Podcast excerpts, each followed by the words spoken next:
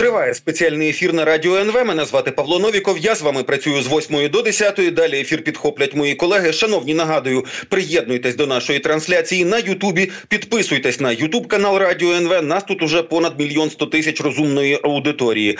А розумним варто гуртуватися. Зараз з нами на зв'язку політолог Олексій Кошель. Пане Олексію, вітаю в ефірі. Слава Україні!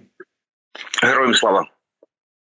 Ну, давайте почнемо з наслідків уже, точніше, тих подій, які відбулися після заміни головнокомандувача. Стратком Збройних сил констатує, що росіяни продовжують кампанію з розхитування українського суспільства. З'явилася, ну, по-перше, в різних доменних зонах реєструються сайти з, з назвами типу «Залужний дві тисячі двадцять чотири». Звідти користувачів перенаправляють на якісь телеграм-боти, де людям пропонують просто віддати свої персональні дані і нібито там кудись записати. Писатися. Про якісь політичні історії від Залужного ми не чули ні разу, але от те, що росіяни це будуть використовувати, чи принаймні пробувати будь-яку українську тему використовувати для розхитування, це ж для нас не новинка, і тим не менше воно якось працює. Для нас новинка, працює достатньо ефективно, і найгірше те, що росіяни мають насправді достатньо серйозні інструменти для розгойдування ситуації. От ми з вами в ефірі не один раз вже говорили про ризики від мережі Телеграм, яка належить російським громадянам, власники є російські громадяни, і ми не маємо прямих підтверджень, але можемо припускати про те, що може бути використання в тому числі персональних даних. Це достатньо серйозні загрози.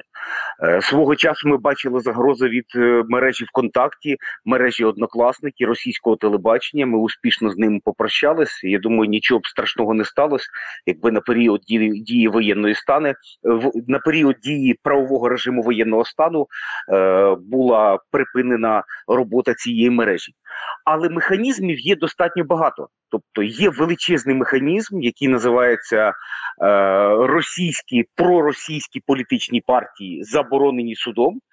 І депутати від цих партій сьогодні вільно працюють від українського парламенту до місцевих органів влади. І більше того, в окремих регіонах вони е, мають, ну, принаймні, регіони півдня, і пів, південного і південних і східних областей України в середньому тридцять, від тридцяти до сорока відсотків депутатів – це депутати від заборонних проросійських партій.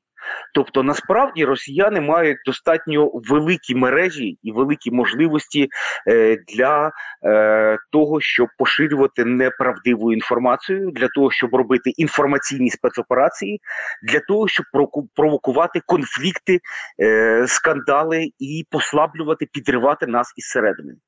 І тут потрібно бути дуже обережними, тому що е, зараз іде розгойдування інформації про Залужного, оці е, підроблені сайти.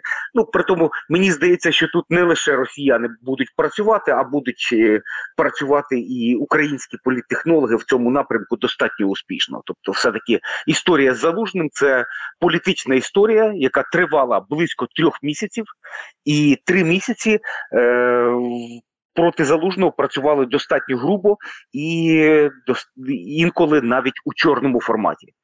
Але зараз, зараз, я думаю, що в нас є ризик роботи не лише по Залужному, а є достатньо серйозний ризик, пов'язаний із двадцятим травнем. От, на жаль, я зараз бачу по соціальних мережах, як дуже обережно тема легітимності українського президента починає розгойдуватись.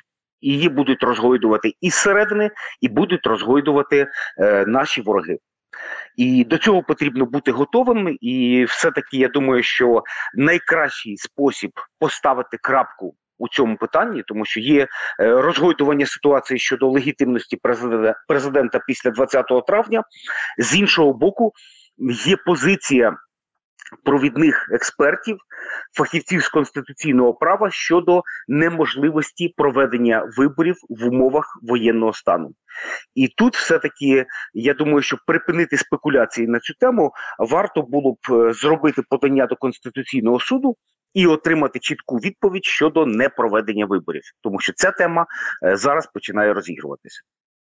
Ця тема все одно буде розігруватися, але там рішення Конституційного суду – це принаймні легітимне рішення легітимного органу, який єдиний, по суті, в нашій країні має право трактувати Конституцію. Для цього він, власне, і був створений. Про масові зібрання. У нас їх, типу, не може бути під час е, правового режиму воєнного стану, але тим не менше. Близько сотні людей вийшли на Майдан, нібито підтримували Залужного, хоча моє суб'єктивне враження, що те, як попрощалися, те, що Залужного нагородили статусом, ну, званням Герой України, те, як навіть це все виглядало на фото і відео, це все ж таки, ну, такий трохи, знаєте, заспокійливий для мене був елемент, те, як передавалися справи, те, як потисли одне одному руки і обійнялися Залужний і Сирський, тобто, начебто, тут все мало заспокоїтися, тим не менше, під сотню людей були на Майдані, значить, і вимагали повернути Залужного. А це про що? Це такий просто, ну, спосіб вихлюпнути енергію? Чи як ви це оцінюєте?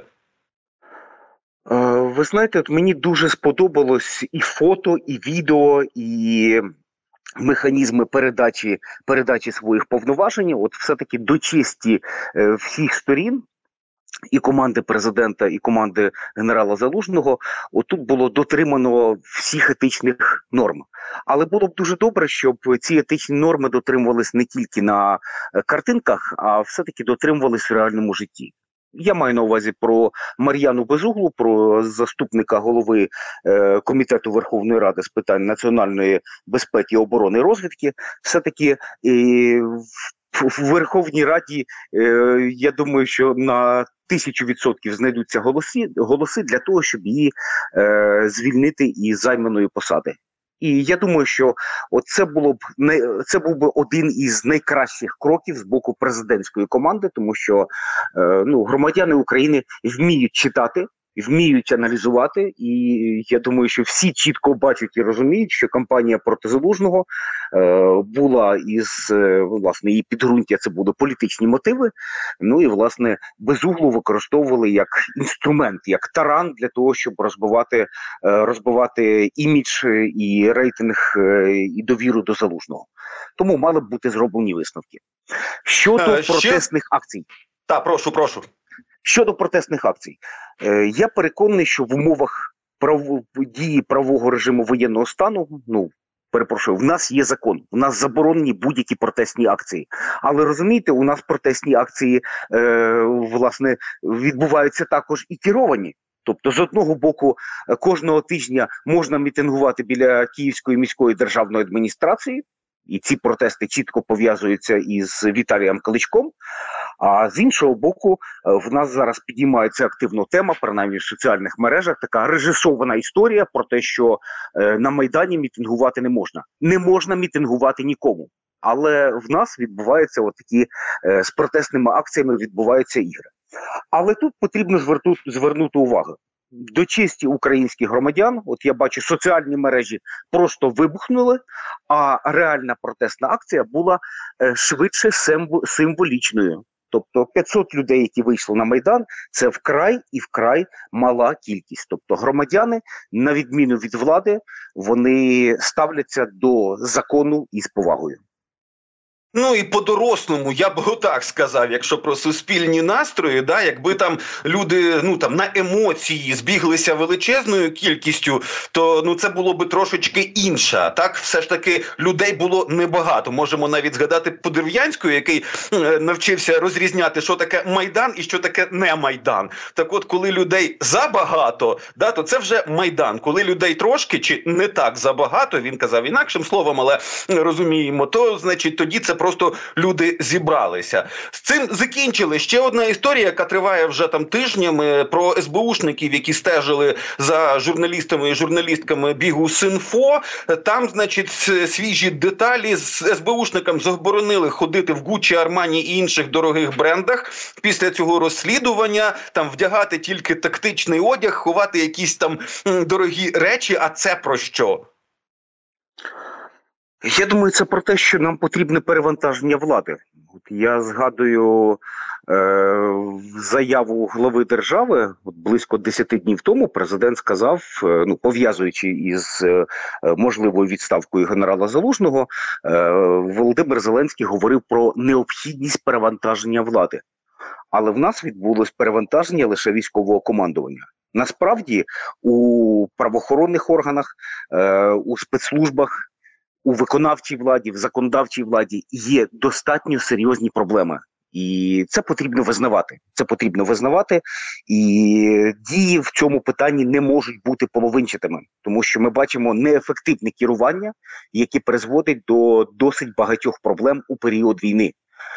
Ми повинні переходити до, очевидно, режиму жорсткої економії, економіки, економії, бачучи проблеми із нашими західними союзниками, проблеми пов'язані з фінансовою підтримкою України, з підтримкою зброї.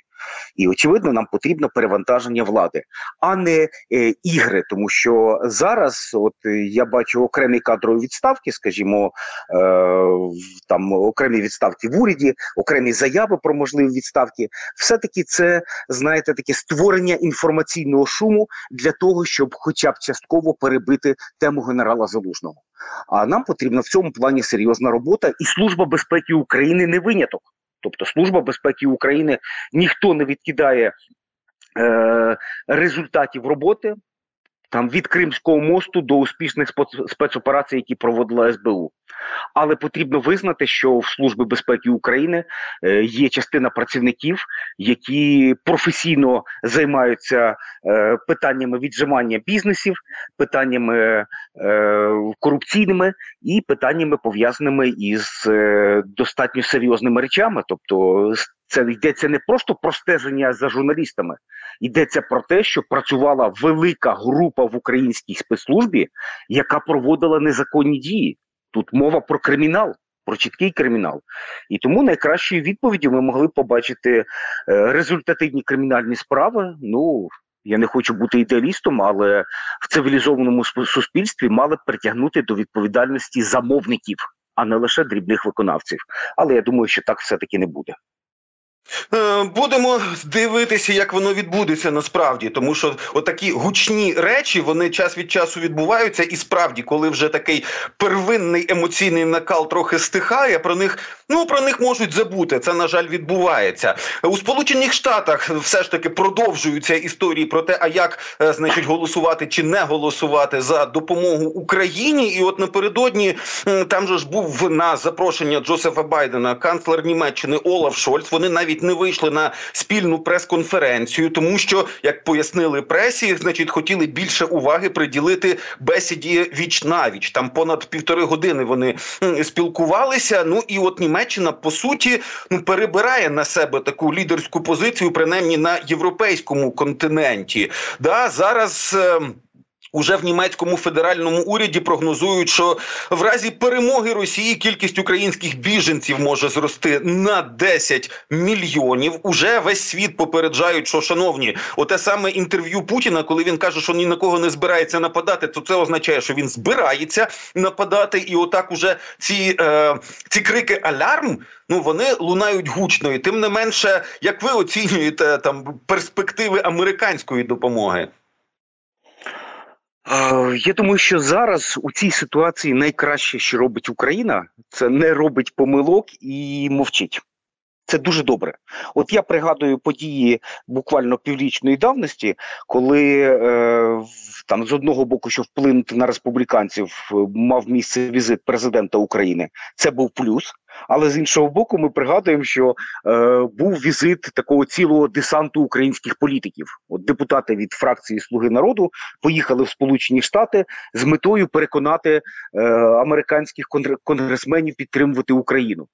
І знаєте, для мене це було такий е, достатньо от, наївна дія. От, будемо так коректно підбирати слова, тому що ну я не уявляю, щоб депутат, який невідомий в Україні, а тим більше на світовій арені, зміг приїхати і переконати американців. Ну це можливо була якась допоміжна дія, яка могла вплинути там на тисячну долю відсотка.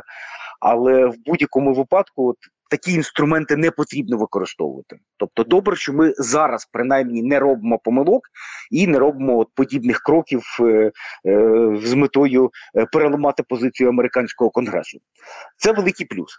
Але загалом, загалом от е, зараз ми стоїмо перед тим, щоб е, з, От відбувається розуміння того, що нам потрібно повне перевантаження у стосунках із Заходом.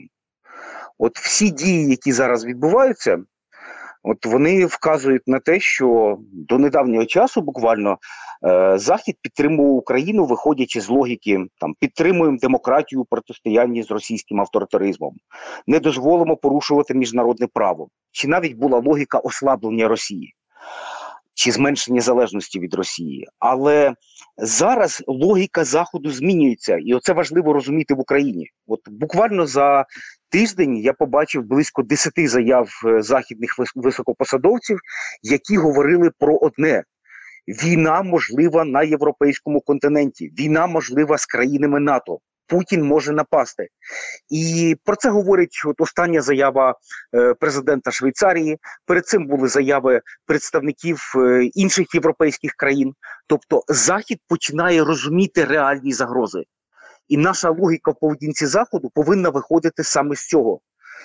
І ми повинні, зобов'язані зараз ставити перед Заходом от реально нові вимоги для того, щоб отримати перемогу в, з Росією. Е, для того, щоб переламати хід війни, ми повинні говорити про збільшення в рази, буквально в рази, фінансування, зброї, техніки. І для того, щоб, е, от просто згадаю кілька цифр, для того, щоб виглядати достатньо реалістично, збільшення допомоги підтримки України в рази реальні чи ні? Так, звичайно, реальні, тому що ми маємо приклад, скажімо, Аргентини, яка на початку двотисячних Аргентині пробачили частину кредитів, і держборг країни зменшився на шістдесят п'ять мільярдів. Йдеться про економічні проблеми, а не про протистояння із величезною путінською машиною. Такі ж самі приклади ми пам'ятаємо, поствоєнна Німеччина, які списали п'ятдесят відсотків боргів, і, скажімо, останній борг е, держава оплатила вже на початку двотисячних років. Тобто термін ресту, реструктуризації боргів е, був впродовж понад тридцяти років. Це те, що зараз потрібно Україні. Списання боргів потрібно ставити на порядок денний, економічна підтримка повинна бути достатньо серйозною. І, власне, враховуючи те, що представники Заходу розуміють серйозні ризики, ну, румунські громадяни чітко бачать, як буквально там через день їх військова авіація підіймається, розуміючи, що ракети можуть прилетіти на їхню територію. Польща робить то, точно те ж саме. І тому, враховуючи всі ці фактори, я думаю, що наша дипломатія повинна не просто змінити акценти, а, власне, повністю перебудувати свою логіку е, роботи з Заходом. Євген Глибовецький написав, написав дуже цікаву статтю про те, от зараз я навіть буквально дві тези процитую. Україна опинилася, вважає він, не в бінарному конфлікті добра і зла. Україна опинилася у дорослому світі між тими, для кого українська суб'єктність є мішенню, і тими, для кого вона десь у проміжку між декларативною цінністю і незручним ресурсом. Він говорить про те, він прямо пише про те, що для деяких країн перемога України – це була би неприємна новина. А от цей баланс від України якось, ну, залежить, як ми його можемо змістити. Тому що, ну, вбиті люди і знищені міста, напевно, це більші втрати, ніж там недоотримані прибутки за торгівлю з Росією. От я думаю, що ця логіка десь має бути, ну, трошки, трошки, трошки чіткішою для партнерів. Ну, я думаю, що все-таки ми маємо виходити з того, що Україна опинилась у протистоянні достатньо цинічного світу.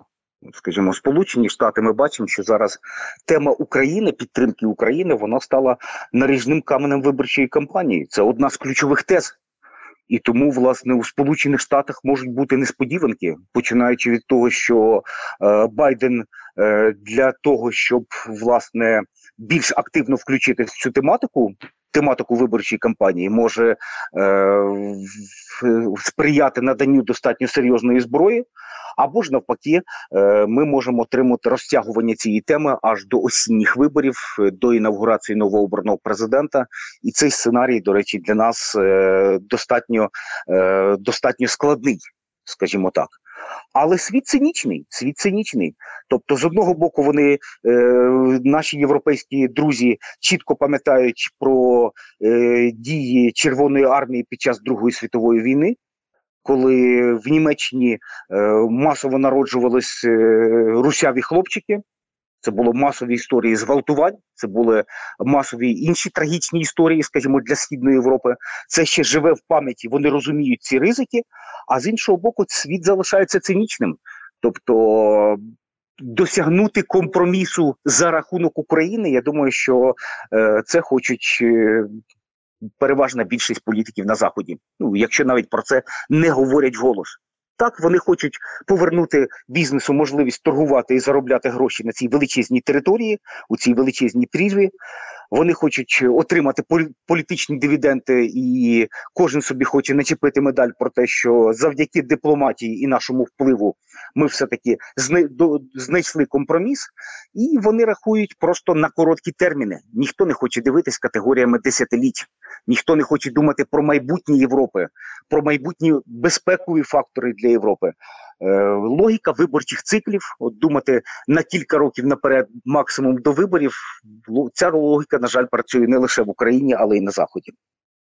На жаль, таке фіксуємо, тому і була фраза про те, що справжній державний діяч думає не про те, як обратися чи не обратися, як переобратися на найближчих виборах, а як зробити так, щоб наступним поколінням було, було краще. Політолог Олексій Кошель був з нами на зв'язку. Шановні, говорили про найважливіші політичні події. На щастя, все ще в американському Сенаті дебати про пакет допомоги України Україні тривають. Будемо стежити за новинами. Зараз у нас коротка пауза.